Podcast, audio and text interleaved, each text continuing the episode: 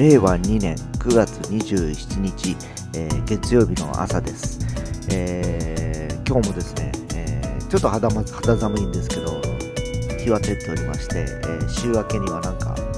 えふさわしい、え爽やかな朝という感じです、え気がつけばですね9月もあと今日を入れて3日間となりました、えもうほんと今年もあと3ヶ月ちょっとということなんですけどですね、ー、もう来週の今頃ぐらいからもう秋真っ盛りという感じでですね、ラストスパートに向かっていくような感じがしてます。えー、本当コロナウイルスでずっと湧いたこの1年ではあるんですけど、えー、あと3ヶ月をいい感じにですね、締めくくってですね、えー、今年はなんとか乗り切ったなと思いたいなと思ったりしております。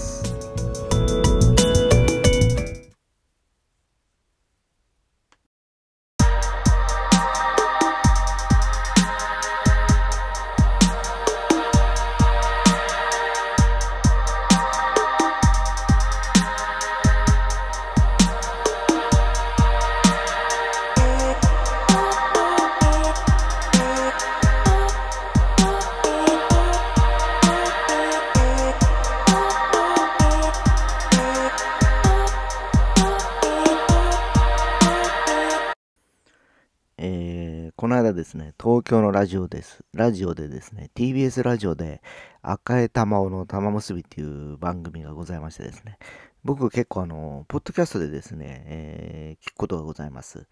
えー、月曜日から金曜まで週替わりでですね、いろんなあのゲストが、ゲストというかパーソナリティは赤江玉緒さんがやってて、えー、相方が変わっていくんですね。月曜日があのカンニング竹山、で火曜日が、えー、南海キャンディーズの山里、で、水曜日が博多大吉、木曜日が土屋レオで、金曜日だけがですね、えー、金曜玉結びという名前を変えましてですね、えー、玉袋筋太郎と、えー、TBS のアナウンサーの富山恵里さんですかね、えー、がやられてる感じなんですけど、その月曜日の竹山の、えー、管理の竹山の日のですね、コーナーで、えー、竹山ガム買ってきてというコーナーがあるんですけど、えー、その中でこの間ですね、えーまあ、わかりやすく言うとそのコ、そのコーナーってどういうコーナーかというと、探偵ナイトスクープのラジオ版みたいなもんでですね、えー、リスナーからの、えー、いろんな、えー、こう、お問いがけにですね、え答えるというような、えまあ、企画なんですけどね。えその中でこの間、あの、音楽の話が出てたんですよ。え要は、あの、いろんな新しい曲とか、いろんなラジオから流れてる曲、えみんなはどのように聴きますかっていうことは、あの、問いかけだったんですね。っていう、というのも、その、まあ、そういう、あの、はがきを出されたリスターはですね、えー、まず、あの、メロディーを聴いてしまうと、えー、いう話だったんですね。だから、あの、例えば、まあ、あの、歌詞が入ってこないということらしいんですよ。で、えー、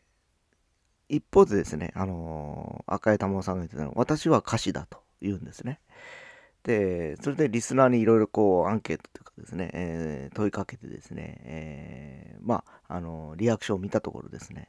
えー、大体そのメロディーを聴く人とやっぱりその歌詞を聴く人とやっぱ分かれるみたいですね。で、比率はどうかわからないんですけど、まだあの、今調査中で動いてる企画なんですけどね、えー、思うにですね、えー、僕が思うにですよ、男性は逆にメロディーから入っていくのかなと。いう気がします。で、女性はその歌詞っていうか、その文、言葉ですね、から聞くんではないかなという感じがするんですね。で、僕自身はですね、えー、実際メロディーから聞くんです。えー、で、彼の坂本龍一さんも、えー、メロディーから聞くというふうにやっぱりおっしゃっておりましてですね、えー、やっぱりあの音楽やってる人間から言わせればですね、えー、歌、ボーカルも一つの楽器のトラックなんですよ。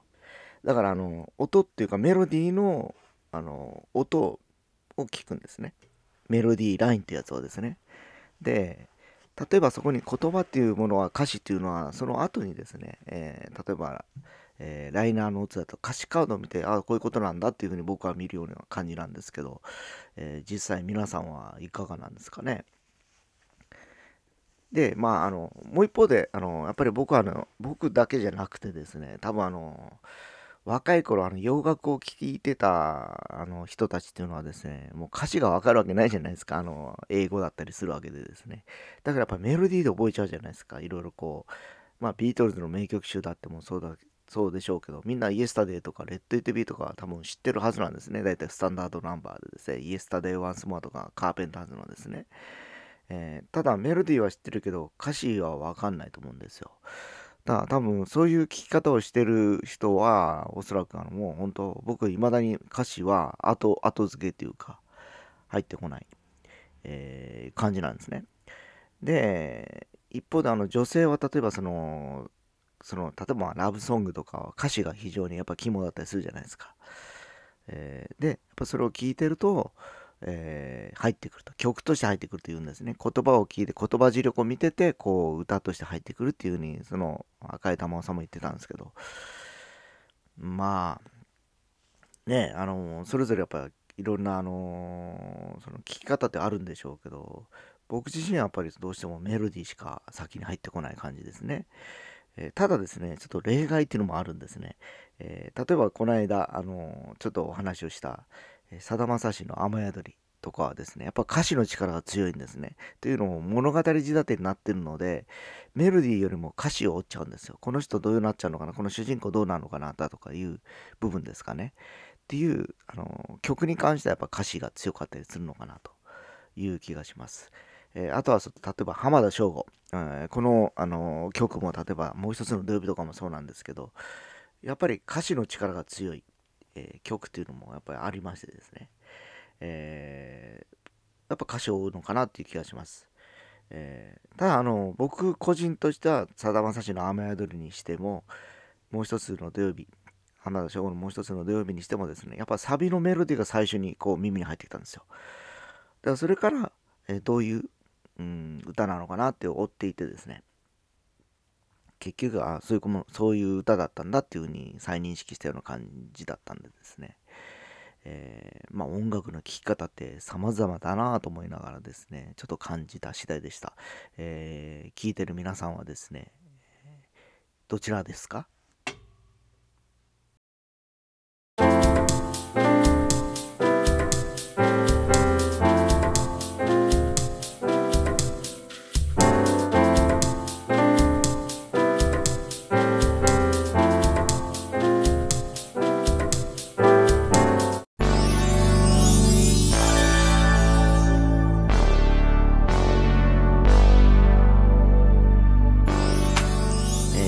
昨日ですね、えー、女優の竹内優子さんが亡くなられたというニュースが飛び込んできました。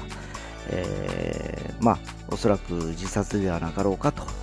いうふうな、えー、報道がされております。え、そうですね、僕が若い頃ですね、えー、一人アイドルの子がいたんですけど、え、その子があの、まあ、やっぱり自殺したんですね、え、事務所の屋上から飛び降りてですね、えー、でその時はものすごく衝撃がやっぱり走りましてですね、えー、なんとかシンドロームという形でですねその彼女のファンがですね後追い自殺をするようなあの風潮があの広がっていったことがあります。でそれから時を経てやっぱ30年ぐらいですかね今なるんですけど、えー、ここ最近ですね、え、なんかこう誰々が亡くなりました自殺しましたとかいうニュースをいくつか聞くような感じなんですけど、えー、僕自身があんまりそれに動じてなくなってきてるというかですね。なんかこう一瞬あっびっくりはするんですけどそれに対してなんかなんかまあ一般的にもうすでにあの結構起こり得るまあ事柄になっておりましてですね。なんかこうそんなに驚きがないというかですね、えー、そうなんだっていうふうにちょっと思ってる部分があります。やはり30年のこう時代を経てですね、もうあのあの社会背景とかもいろいろ変わった中でですね、えー、もういとも簡単に人があの、ねえー、自分を殺めるような、えー、環境がやっぱりあること自体ちょっとなんかどうかなとやっぱり思ったりします。えー、少し前から韓国のやっぱ芸能事情の中ではですね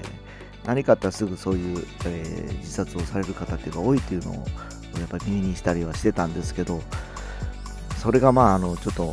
この国でもですねなんかこう少しずつですけどこう広がりつつあるのかなっていう気がします、えー、やはりどうしても心の病っていう部分はですねやっぱお金とかで解決できなかったりする部分があるかと思うんでですね、えー、まあ今あの表立ってあのそういうあの報道されるのはやっぱ、えー、有名な方々ばっかりなんでしょうけど実際身近にもですね結構そういうあの、まあ、あの自分を殺めてしまっているような人がいるんだろうと思います。ただなかなかあの表には出てないんだけど、えー、結構あの社会的にはちょっとっぱり問題なんではないかなとちょっと思う感じがしたのでちょっと今日は話をしてみました。